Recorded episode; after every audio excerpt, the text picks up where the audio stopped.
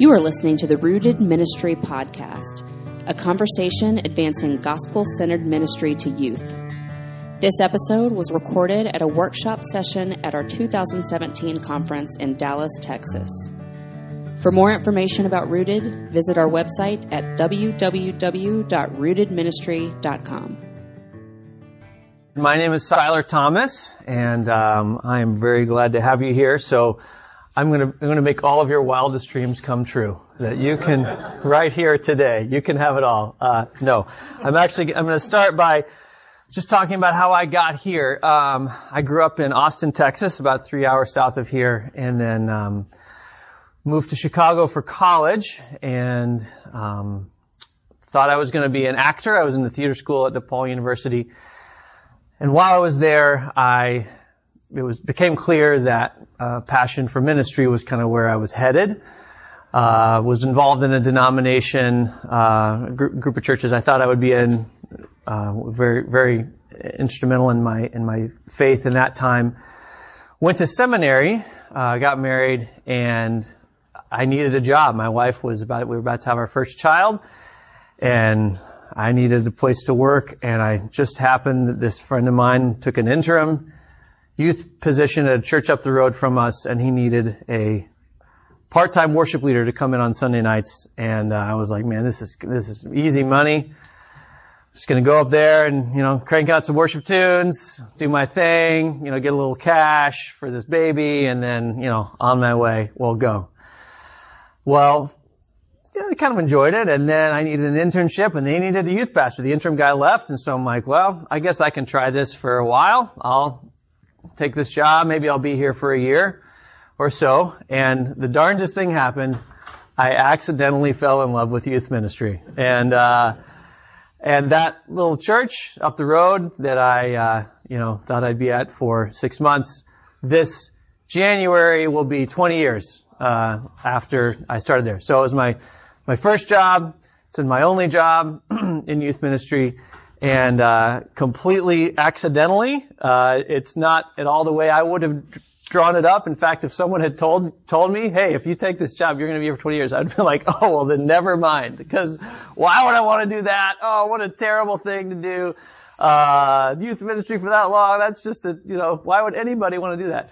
So, um, and, you know, I, will also say that, uh, it is not you know, it's, it's, it's, it's been rocky. There, it's not like it's just been like, man, what a dream job for 20 years. Uh, but it has been, uh, it's been where God wants me. And the biggest thing, and, I, and I'm, side note, I'll have a few of these side notes along the way, but, um, you know, I, I remember going to youth ministry conference at one point and, and having this guy that really just sort of, kind of like, we need people who are committed to youth ministry for a, for a lifetime, you know, and I remember being like, whoa, dude, that's not me. You know, like, I don't, you know, I'm not signing up for that. That's scary. And I don't think that's necessary. I don't think anybody needs to, you know, there's no, there's nothing that says that you're not a real youth minister if you don't do it for, you know, 10 years or 20 years or whatever. Like that's, give me a break. I just, I hope we all want to be where God wants us. I mean, if that's with old people, young people, with animals, what, I mean, whatever it is. Like, I'm just, I just want to be where God wants me. That's, that's the, that's the thing. And God has kept me, you know, where I am. I still wouldn't say I'm a lifetime youth minister because maybe, but maybe God next month is going to call me to do something else and, you know, I hope that's fun too. But I've had a lot of fun, uh, in what I've done and I've learned some things. Um, but the thing that I have that I, that I sort of quickly in my early years uh, was became aware of as these two tensions in youth ministry of strengthening Christians on one hand, these the students that I had, but but also reaching outsiders. And I sort of naturally am, am drawn to the outsiders, and I um, especially early on when I you know showed up in the ministry, the, the the thing that I was mostly kind of fired up about was reaching these kids who nobody was reaching out to. Um, and as far as I was concerned, I was sort of like, you know, these Christian kids, I mean, they can figure it out. They can come on, jump on or not. but what I then began to learn was, well, this is what, you know, you sort of get this idea of, you know, you need to focus on these folks because these are our folks. But also, if we don't capture our folks, they become the outsider. So it's really crucial. This is a really, you know, crucial time that we, uh, that we, that we focus on them. And then when you're in ministry that long, my own kids become the Christian kids. And so then I become, I have this vested interest in, in making sure that the Christians are strengthened because they're mine, uh, my, my own children. Um, and, you know, I, Young Life, many of you know Young Life. Um, we have a really good relationship with Young Life in our area. I wasn't content to just sort of say, well, I'll just let the Young Life evangelize the kids and we'll, you know, disciple the kids. Um, in some places, it works really well, and we've had a, a great relationship over the years of of where we've got some of our core students have decided I want to be really involved in Young Life and reaching out to people that otherwise wouldn't come to church, and then people that come to Young Life, they come to faith, and then they go, oh my gosh, well, where can I grow? And then they come into our ministry, and so um, that's really the way it's supposed to work uh, when it does. But I wasn't, I wasn't content to just sort of say uh, that's enough. And um, over the early years, we developed a mission statement, and I'll sort of unpack later kind of where this came from and and things about it. And I, I think it's a mission statement. It might be a vision statement. I've never understood the difference. Someone's like, no, no, no, that's our vision. No, no, no, that's, no, the mission is this and the, what, what, what, that, I don't get it. I still don't get it. So someone could maybe explain it to me later. Uh, but we, we developed a, um, mission statement because, and the, the question that I was asking is, well, why do we need to choose? Uh, why do we need to choose between, um, you know, one or the other. We should be able to do both because we've got this biblical necessity for both, right? We, we're, we're called to shepherd the flock. 1 Peter 5, 2. Shepherd the flock that is in your care. We, we have to do it. And, um, that, that, that's our, our biblical mandate. But also, Jesus sure cares about outsiders. Luke 19:10, he, Son of Man came to seek and to save the lost. It's, it's, it's, you know, I don't, I don't have to make in this session a biblical mandate for seeking outsiders because it is all over the scriptures. Um, so our mission statement uh, is this, and I'm gonna. This is going to be on your app. The, this, the, all these slides are going to be in a PDF on your app if you want to just look at these later instead, instead of having to write everything down. But um, building a caring community of Christ followers who will reach a community with the love and truth of Christ. And again, I'm gonna I'm gonna sort of you know, help help you understand what, what where we came from with this. But it was starting with this caring community of Christ followers. It was important for me that both of these things, both of these mandates to to disciple Christians and to reach out to non-Christians be included in our mission statement. That we're building a caring community of Christ followers who will reach a community with the love and truth of Christ. So, where do we start? Well, there are four steps. Uh, these are not four easy steps, and these are not uh, four, you know, steps that came to me immediately. This is, this really is, you know, 20 years of tweaking and trying, and well, this worked and this didn't work, and so on. But uh, the first thing that we do is, like Jesus, start with a core of committed disciples who love each other. I think we should, you should always start things by saying like Jesus, you know, just because whatever, if you say like Jesus, then you just of like, then, then it's right, you know, so, uh, like Jesus, children, we need to clean our rooms, you know, whatever it is. But, um, but this is what Jesus did. I mean, he started with a core of disciples. He gathered 12 and then changed the world with 12. So, you have to have a core. And for us, it really does start with, um, the caring community. That's why it's, you know, the, the first thing in our mission statement is to build a caring community of Christ followers because that is the community, that's the thing for us that has reached that wider community. We've really seen that the community becomes the apologetic. When you've got a caring community of Christ followers, and that, that, that's really happening, and they really care for one another, um, that that becomes the thing that outsiders go, well, hang on, what is that?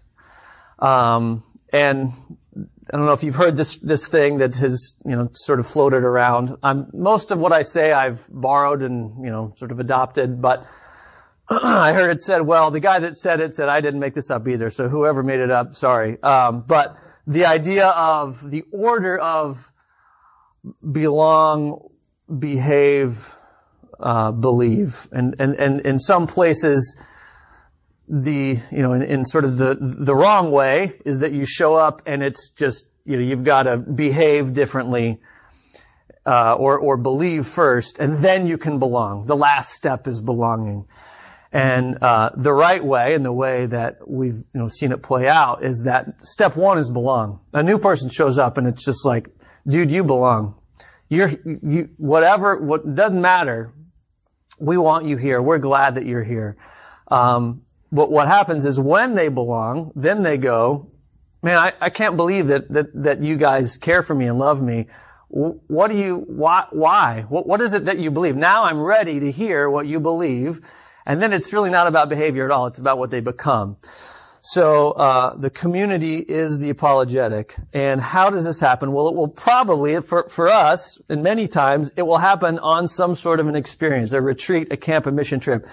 So going back to, to my um, experience when I started, uh, my first uh, semester that I was there, I was just leading worship and getting to know some students, and it was it was fine. And and what was happening in the ministry is what I would call polite youth ministry.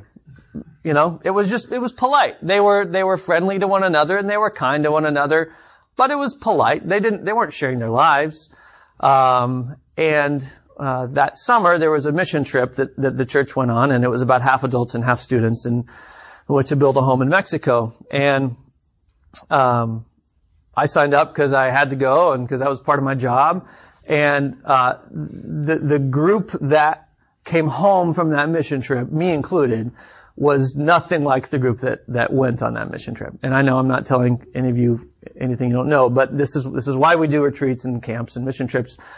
Um, obviously, we do mission trips to serve and to you know not not for the purpose of this, but what happens is when you get people away, and when you get them away from you know, just the, sort of the, the, normal world, this, this magic can happen and this holy fondness can grow amongst these people, uh, where when you, you, you just, and it was completely unexpected for me, um, and I think it was unexpected for a lot of these people that when they came back, all of a sudden it was, this community is, you know, we've, we've been transformed by what we've seen. We've, you know, we've, we've served together, we've worshiped together, we've read the scriptures together, and, and the amazing thing was there, there weren't a lot of, you know, messages on this, on this one mission trip that was, we, we went through John 14 through 16 and we had some good biblical messages, but it wasn't like there were these moments where we were like, you, you need to repent and you need to do this, but just the Holy Spirit was just at work, bonding us, you know, together.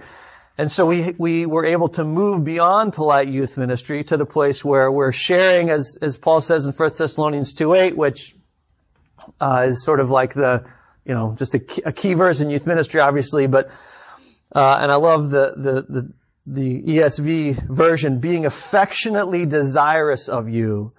We were ready to share with you not only the gospel of God, but also our own selves, our own lives, because you had become very dear to us. Paul says it more than once. Affectionately desirous, very dear. This is, uh, the affections are involved. It's more than, it's, it's, it's not polite anymore. It's not just, oh, hello, how are you? Oh, hello, God bless you. It is, I, I, I like you. You're, you're fun to be around. When's the next time I can hang out with you? Um, that's when things change. So you have to move beyond, uh, polite youth ministry. There is a warning, however, uh, is that we have to, to, you know, on one end of the spectrum is polite youth ministry. On the other end of the spectrum is you can, you know, it's dangerous. The affections can be really dangerous and you can become emotionally dependent on people. And that's, you know, that's go, obviously going so far as to having, you know, emotional attraction to a student of the opposite sex or, you know, that's sort of the worst extreme. And this is why, unfortunately, you've got ministers that are, that are in jail or, you know, and, and, and youth volunteers who, uh, who, who go to jail. But, but that's because, and I remember hearing someone say, you know, this sort of worst case scenario. Yeah, we had this, you know, I heard about this youth minister. He had an affair with, I can't remember whether it was a student or a leader on a mission trip. Can you believe that? On a mission trip. And I thought, actually, of course I believe it. Absolutely. I mean, that, that's where it would happen because, because you have this, thing where you, you, you share your lives with someone else. And if you, so you gotta have boundaries because on those things, our heart, I mean, I, you, you, can't, tr- I don't trust my own heart. We can't trust our own hearts. Um, that is the danger when, when we move beyond polite youth ministry. Um, so you just have to have boundaries and, and not sort of the extreme example of, romantic affairs, but you can, you know, as you, you have to make sure you have separation as the as the as the pastor, the leader, to say, you know, these are not my friends. Um, these are, you know, I, I love to be with them. I enjoy hanging out with them, but I can't expect them to be my friends. I have to, I have to be the leader. So just a little bit of a warning, you know, when we do that. But if you can get there in that sweet spot in the middle where they love each other. You love being with them. Your leaders, there's just this warmth and affectionate, um, just sort of this joy of, of being around each other. So, um, all right. So that's step one is um, starting with this core of people. Step two then is that we create an expectation in our ministry, if we've got this group of people that are fired up and, and, and we're excited about each other, you then have to create an expectation that non-believers are welcome in your midst. Um, so that's, you know, for us, it was just starting with this, writing this mission statement that really includes to say, guys, this community that we've built, it's awesome and, and we love it. But, but it's, it's, it's not just for us. It's really, we're, we're here for a greater goal of, of reaching out to those around us. And this community can really be powerful in that way. So we talk about it. You, you just, you just talk about how you expect people to be there. And not just, okay, in, in, you know, in two months, we're gonna have this one event where you can invite your friends to that don't go to church. But just saying on your regular, in your regular meeting, whatever that is, whether that's Sunday morning, Sunday night, Wednesday night, always saying, hey, your friends that don't come to church are welcome here. And we're going to talk in a little bit about how you make an environment where that is something that they want to invite their friends to. But you, you, you just sort of say, yeah, of course, of course we want people to be here. Um, then you've got a procedure for welcoming them. So for us, our main event is on Sunday nights. And we have uh, the first thing that happens, we have an opening song, and then we have uh, welcome newcomers. And uh, we have a card that I've printed out so we can get their information. And then we have a free pen that we give them. And we say it's not just a free pen. This pen is, if you run out of ink in this pen, and it's, you know, I ordered them online. We have our, our church, uh, youth group and website on there. And we say, if you, if your, if your, uh, pen runs out of ink, bring it back. We'll give you a free pen. This pen will never, you know, it's, a, it's forever pen in you know 20 like I've had like two people come back because they they lose it immediately right? So you don't worry they're never you like they, it doesn't happen. But they think it's cool you know like wow. I did have one student one time empty his pen on a piece of paper just so that he could get a free pen. So you'll you'll have you'll have one of those guys you know obviously. But um but but a procedure for welcoming people that's just a normal thing that and what does that signal to other people? Oh they're ready they're ready when I bring my friend. And of course, you don't bring them up front and ask them what their, you know, favorite underwear is or anything like that. You don't embarrass them, but just a way that, you know, that they know, okay, and I get this pen and they fill out this card and explain how it goes. And then, of course, you know, everything that you can do to be aware of the new person. We'll talk about that in a little bit as well. Um, you do all of this without being pushy or guilt-inducing. So until I had my own teenagers, my own children as teenagers, I didn't get this as much. Um, it's hard to be a teenager. It is really, really hard. And, and, you know, I, you sort of forget, but it's just, you're just trying so hard. And, and, and when I, when I had my own, you know, my own children, one of, one of my children has gone through the ministry. I've got a senior and a sophomore now. And by the way, I do, I, this is, this is going to be, my context is high school. So, uh, some of you doing other, other things. This is mostly talking about in a high school setting, but, you know, hopefully there's principles that can be applied to other things.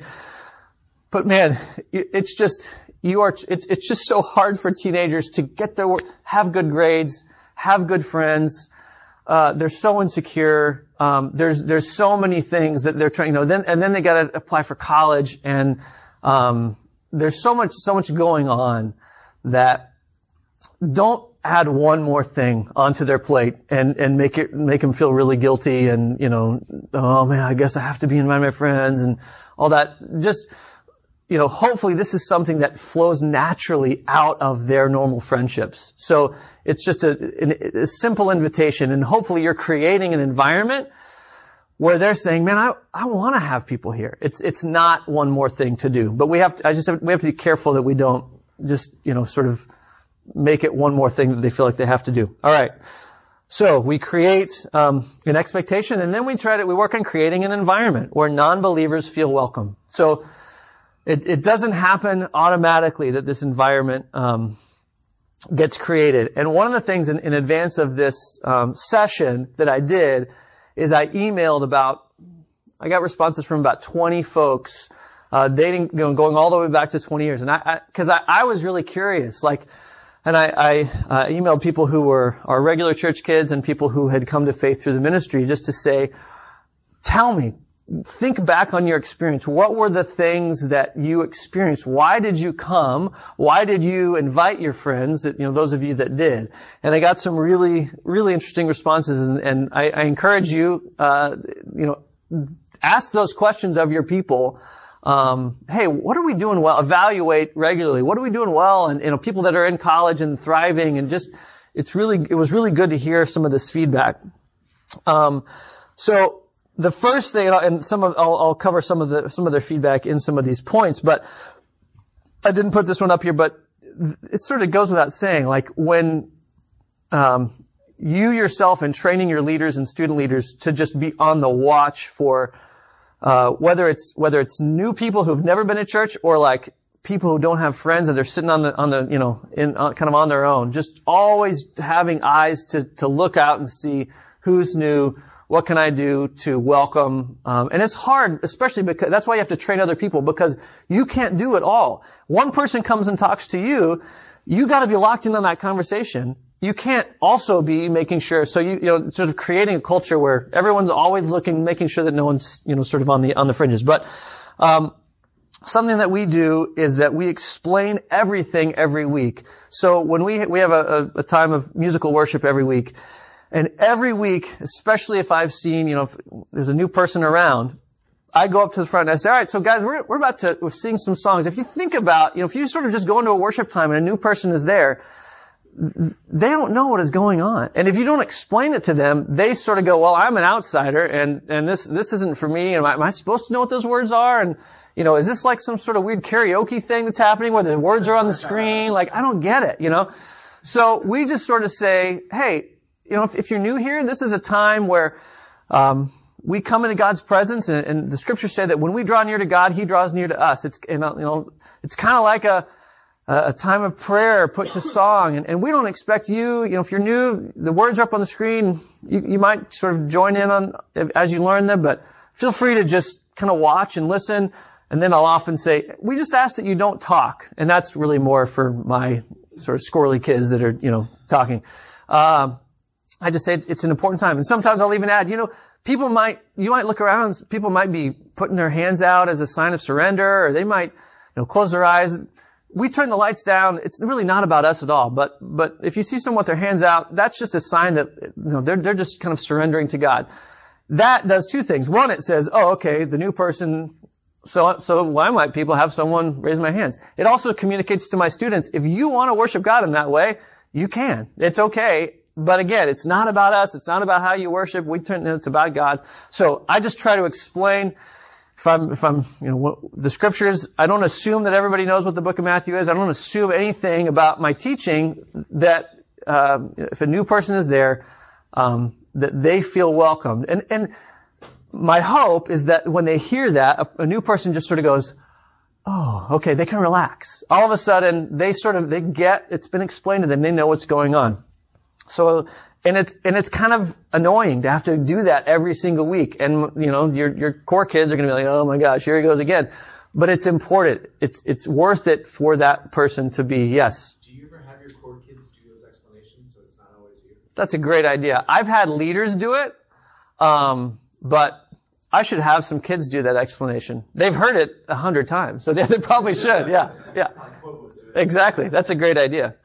Um, then you want to keep the cringe factor to a minimum. A low cheese. You want to have a low cheese factor on what happened. So that was one of the things that I got from one of my students is like, I was free to invite my friends because I knew that there wasn't going to be a lot of cheesy Christian stuff. You know, that's what she said. That for whatever that means to her, what it meant to her, um, that I wasn't going to, you know, I wasn't going to embarrass anyone. So when you just, the cringe factor is that feeling that, you know, you brought a friend, oh, there he goes, which, of course, the time, when you're doing the talk on sex and dating, there's no way to avoid it. You know, you sort of, you sort of hope, I hope that, that aren't, there aren't a ton of new people in the room when I have that topic because I'm just like, you know, and sometimes I'll even, I'll say, so if you're new here, we don't talk about this every week, you know, um, but look around at your environment, look around at everything that you do, and is there anything that you do that a new person is not going to understand and that your, your, your kid who took the, the, you know, sort of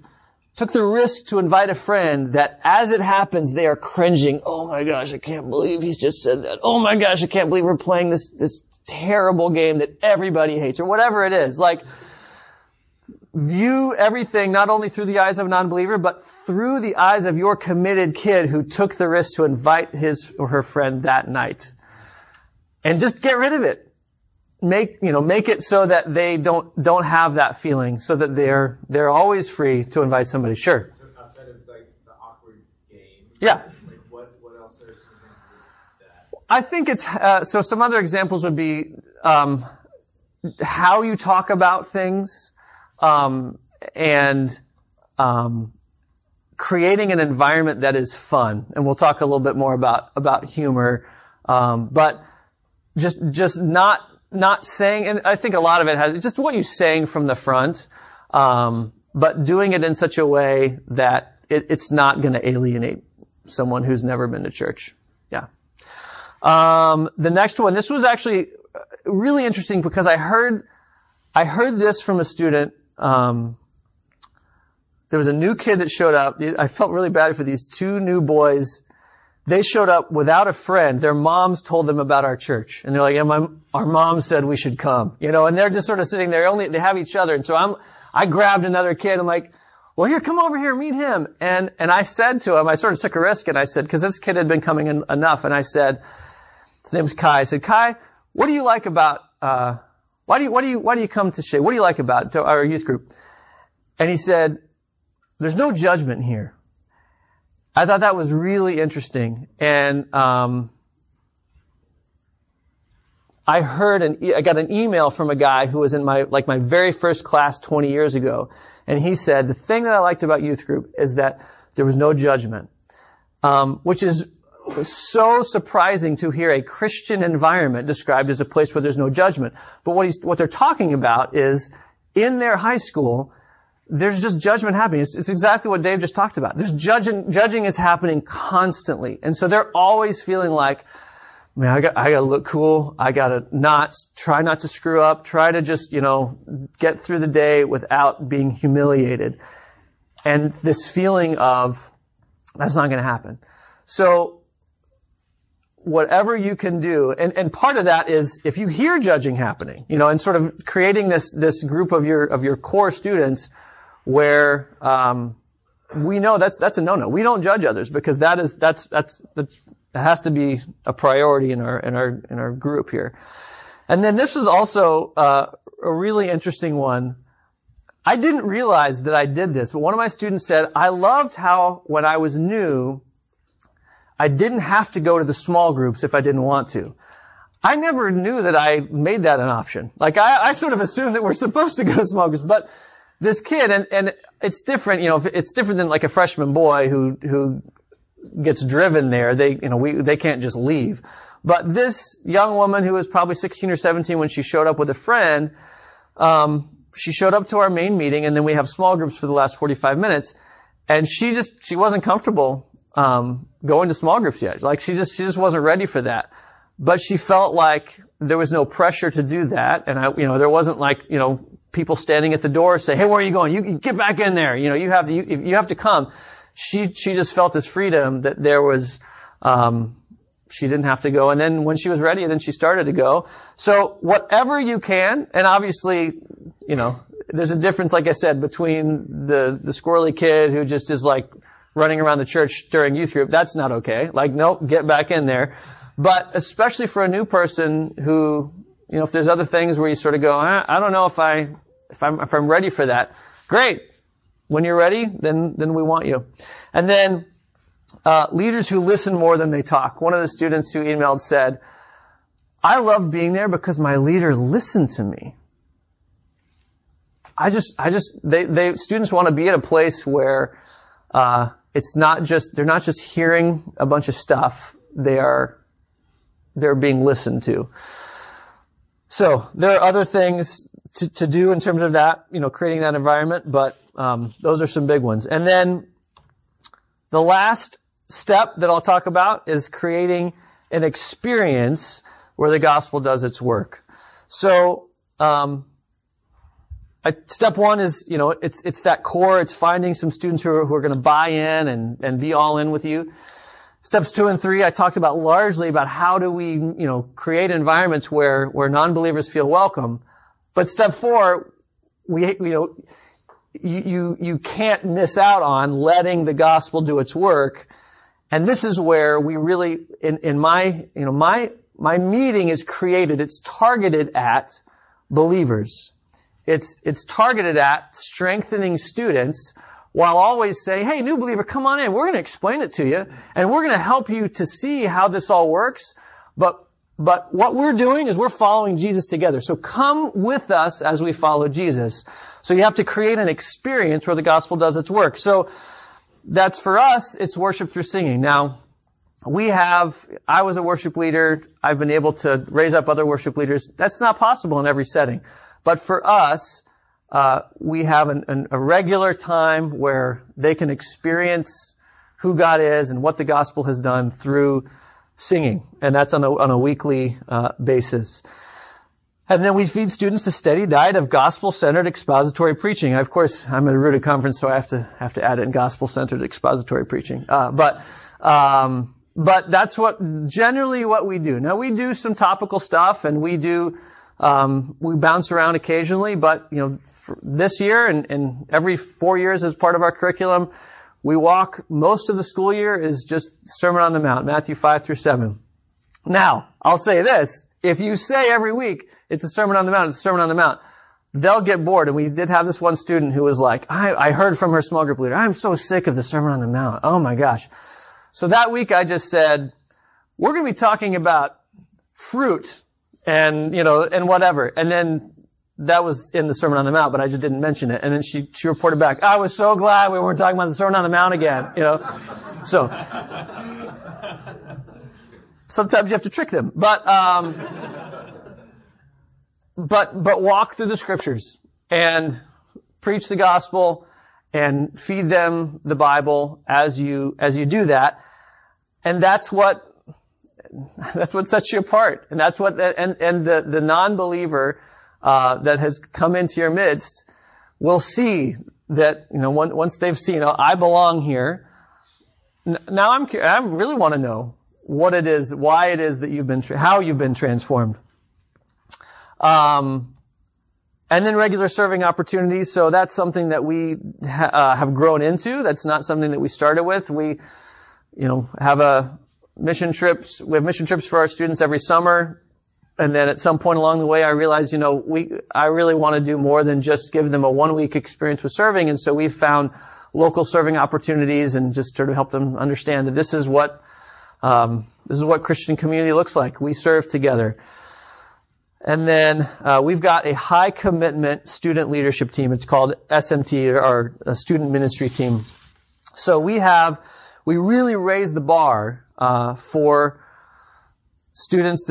In our context, it's juniors and seniors. Uh, they opt in. There's an there's an application that they fill out, and um, we have a meeting every other Wednesday night. And I've got other leaders that are uh, a part of that as well. But we have a really high bar for uh, our student leadership, and we uh, are able to go a lot deeper on Wednesday nights. They've got a there's a there's a large group.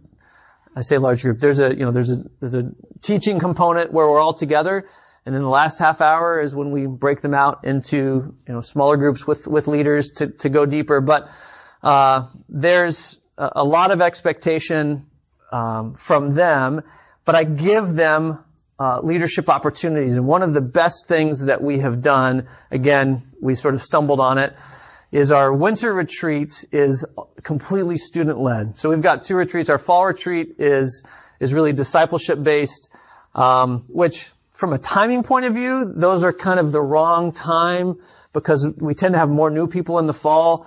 But the winter is when we go skiing. So those of you that are, you know, in a colder climate, you can get away with that.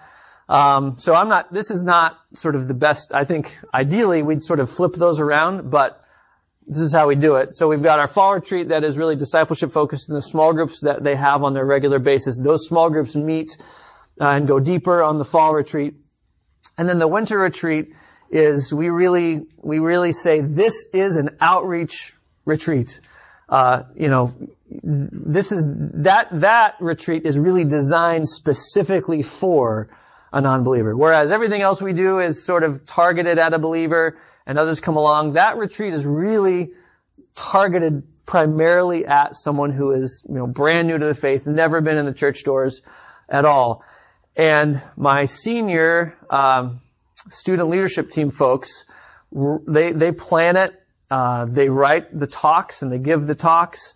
Uh, the students lead the small groups themselves, so there's not an adult at all in the in the room for their small group time. And um, when we st- we started doing that maybe five or six years into into my time there, I just kind of stumbled onto it and realized that I'd been a part of something like that when I was in high school, and it just it just man to have to, to there's so I, I could I could spend a whole session talking about how great that is, but it's just so many great things when you just say this is on you. You're going to plan it, you're going to run it, you're going to run the small groups their sort of level of you know, what is expected of them goes up and they just rise to it. So giving them uh, opportunities to lead. We we encourage our students to. So if you're on the student ministry team, you also have to serve in the church in some way. So whether that's with children's ministers, uh, children's ministry, or in our middle school ministry, some of our best middle school volunteers are high school students. Uh, and it, you know, just giving them these serving opportunities, leadership opportunities, uh, is so important. And then leaders who will lovingly keep students accountable. So, you know, it's when you've got this, um, when you've done the work of, of, of having a community and you've got a leader who listens, then they've earned the right to then speak into a student's life and, uh, and, and, and keep them accountable. Um, and, and leaders can do that in an amazing way, in a loving way. All right. Um, there's five additional things and two potential obstacles, and then we'll uh, open it up to questions and, and discussion. So humor is important. Um, you don't have to be funny to be like you know, it's obviously you've heard. I hope you've you know you do not have to be the wacky zany youth pastor, um, but humor does a lot. So if you yourself aren't funny, and you know that there's funny people, funny students, funny, get them on, you know, get them up front because what humor does is it relaxes people. It, uh, you know, and, and especially for a new person that comes in, if if you if there, think about a comedian that you like, when you think about that comedian, you know, stand-up comic, whatever, what what you tend to say is you don't just say that guy's funny. What you say is, I like that guy. You tend to just you go right from he's funny and I like him. So for whatever reason, it just creates an environment. It can create an environment where people, laughter just sort of settles the room down. And it also, when people laugh, maybe you haven't noticed this yet, but when you laugh, a lot of times you look at the person next to you as you're laughing, you sort of share, it's sort of weird why we do that. I don't understand it, but you sort of go, yes, I know, right? Yeah, that, that was funny, you know? But it sort of, so we're not just sort of sitting here and just listening, but now we're interacting with each other. So, there's, and there's never been a time in, in, you know, in history when there's more humor at your fingertips available. So if you aren't funny and there's no one funny in your ministry, there are funny jokes on the internet and there's funny videos on the internet. And so even if it's just getting things started with, I thought this was funny, and we're going to watch this, you know, two minute video, and you, you, just get a chuckle. That just, it can, it can sort of calm the room down, it settles the room, um, and it can sort of get people on your side. Next, this this came out of a uh, one of my things of feedback too. Don't freak out when a new person shows up. So sometimes we can become, if you guys know the SNL character, uh, Kristen Wiig had this character named Sue who couldn't handle surprises. This is this is her. She's so freaking effing excited about surprises. She just like freaks out. She's so freaking effing excited. So like, oh my, a surprise! Now a new person is here. Like that we you don't don't freak out. Like when a new person shows up, don't, what do I do? Oh my gosh, here they are, here they are, here they are. We gotta get them saved tonight, right now. It's gotta happen, you know, like, I'm gonna change my message, I'm gonna do an altar call, I'm gonna get them saved right here. Like, be cool, man, be cool. Just relax. It's cool. It's fun. It's okay, you know? So, um, every time a new person shows up, we're trying to win them to a life of discipleship. We're not just trying to win them to get saved that night um, because honestly, people can, sure, first night in. But there's a, there's a call to discipleship that I find, at least in the scriptures, where, where Jesus says, yeah, you, you need to count the cost. And so we're, we're want to, we're trying to win them to this community where they then count the cost and then they become a lifelong disciple, not just sort of like a convert on one night. Um, so number three, some new people will think singing is weird, but it can also be the reason some people come to faith. So I've wrestled with this. Because I've got some students in my ministry, man, half an hour worship, they would love every week. That's just all they want to do. But I also know that there's new people that come that some of them, and, and I'll hear them say, yeah, when I first showed up at the youth group, I thought it was weird. And all the singing was kind of weird. But then I got used to it. Um, so for, for me, what that means is we try, I try to and, and there's just awkward dudes. Like there's some awkward dudes that just singing is not their thing, and they don't they don't know what to do with their hands. They don't know like they they're just like, what do I do? We're just singing right now, you know. So I try to make sure that the singing time is is there. It's important, but it doesn't go on too long for the people that are new. And we sort of save that for retreats, you know, like on our fall retreats, we have longer times. On our winter retreat, uh, which is for new people, we, we make the, we, we have the singing time, we'll do like two songs, and then we'll say, hey, if you guys like that, tonight when everything's done about 10 p.m., we're going to come in here and, and we're going to have a longer worship time. Generally, everybody shows up and incredible things happen in that time, but, um, but we make it, we make it optional for the people that, know, this isn't their thing. And I've, I've, you know, heard from people who, you know, they go into a worship time, they're new, and they look across the room and they go, I'm in chem class with that guy, and he's like he's like worshiping God. What is that about? Something happens when they see it. So I've, I've, you know, it can be really important to a new person. Um, this one, let your large group target new people early in the year while small groups focus more on committed students. So there's this thing where, um, you know, early in the year, we will, like, this year we did a, a four week series that really was targeted at new people just for the first four weeks. It was myths and misconceptions of Christianity kind of targeting the skeptical student. So early on, our, our large group focus was really about, um, you know, the, the, the, the new person, but you can let the small groups that you have, sometimes they meet on different nights, um, let that be the place where you're really going deeper. And then as the year goes on, those can kind of switch. So by the end of the year, you're, you're encouraging your small group uh, small groups, hey, are there friends that you want to invite? We've gotten deep. Now, who can we invite in here? And then as the year goes on with the large group, you can focus more, you know, initially targeting the outsiders and then, and then really, you know, letting, letting the focus be like, for instance, the sex and dating talk. Don't, don't do that week one. You know, don't do that week one as you kick off this new school year. Man, save that for Valentine's Day, right? That's the perfect time to be talking about it. So, but that's halfway through the year and you sort of got your, your, your group there by then. And then the last thing, in a non-creepy way, spend time with the new people and don't stop until you remember their name. So, don't be creepy. Be cool. Be cool. But when a new person shows up, make sure that you are, you know, meeting them and not just counting on their friend to be their friend. Like, it, hopefully you can recognize, you know, hey, this is a new person. Get to know them and, and the name thing is so important. If you if you can remember their name and if they can come back the next week and you're like, hey, Frank, how are you? It's like, what? The other thing is uh, that I mentioned, that I didn't mention, when they fill out a card uh, and get their free pen, I then send them a, a letter in the mail um, form letter. It's been the same form letter for this whole time, but you know, I sign it and then I write a note on the side, and I try to do, you know, have it you know something. If I've had a conversation with them and I said something, you know, hope you do well on such and such, or I reference their friend in the note so that they know, like, yeah, I remember this interaction. And then the next week, if you can, and if you don't, if you don't remember their name, just go, now what was your name again? And don't stop until you have learned their name. That is just so huge that, you know, wow, that guy remembers me. It's a really important thing. All right. Two quick obstacles. One, to, to, specifically to being a place where you're welcoming non-Christians. Nervous parents. There are nervous parents who are just like, I don't like this. I don't like all these outsiders. I don't like these. We don't pay you to reach, we pay you to, you know, I mean, that's sort of the worst extreme of that. But that's just the reality. And if you're in a setting where you've got nervous parents who don't like the fact that there's outsiders around, you got to get past that. And perhaps it's an opportunity to help them see, you know, what, you know, what, what the Bible says. And, and truly, you know, teenagers, and we're going to talk about, well, I'll just talk about this. So, because obstacle two is, if you, if your, if your youth group is primarily private Christian school or homeschool students, this is, this is a huge obstacle.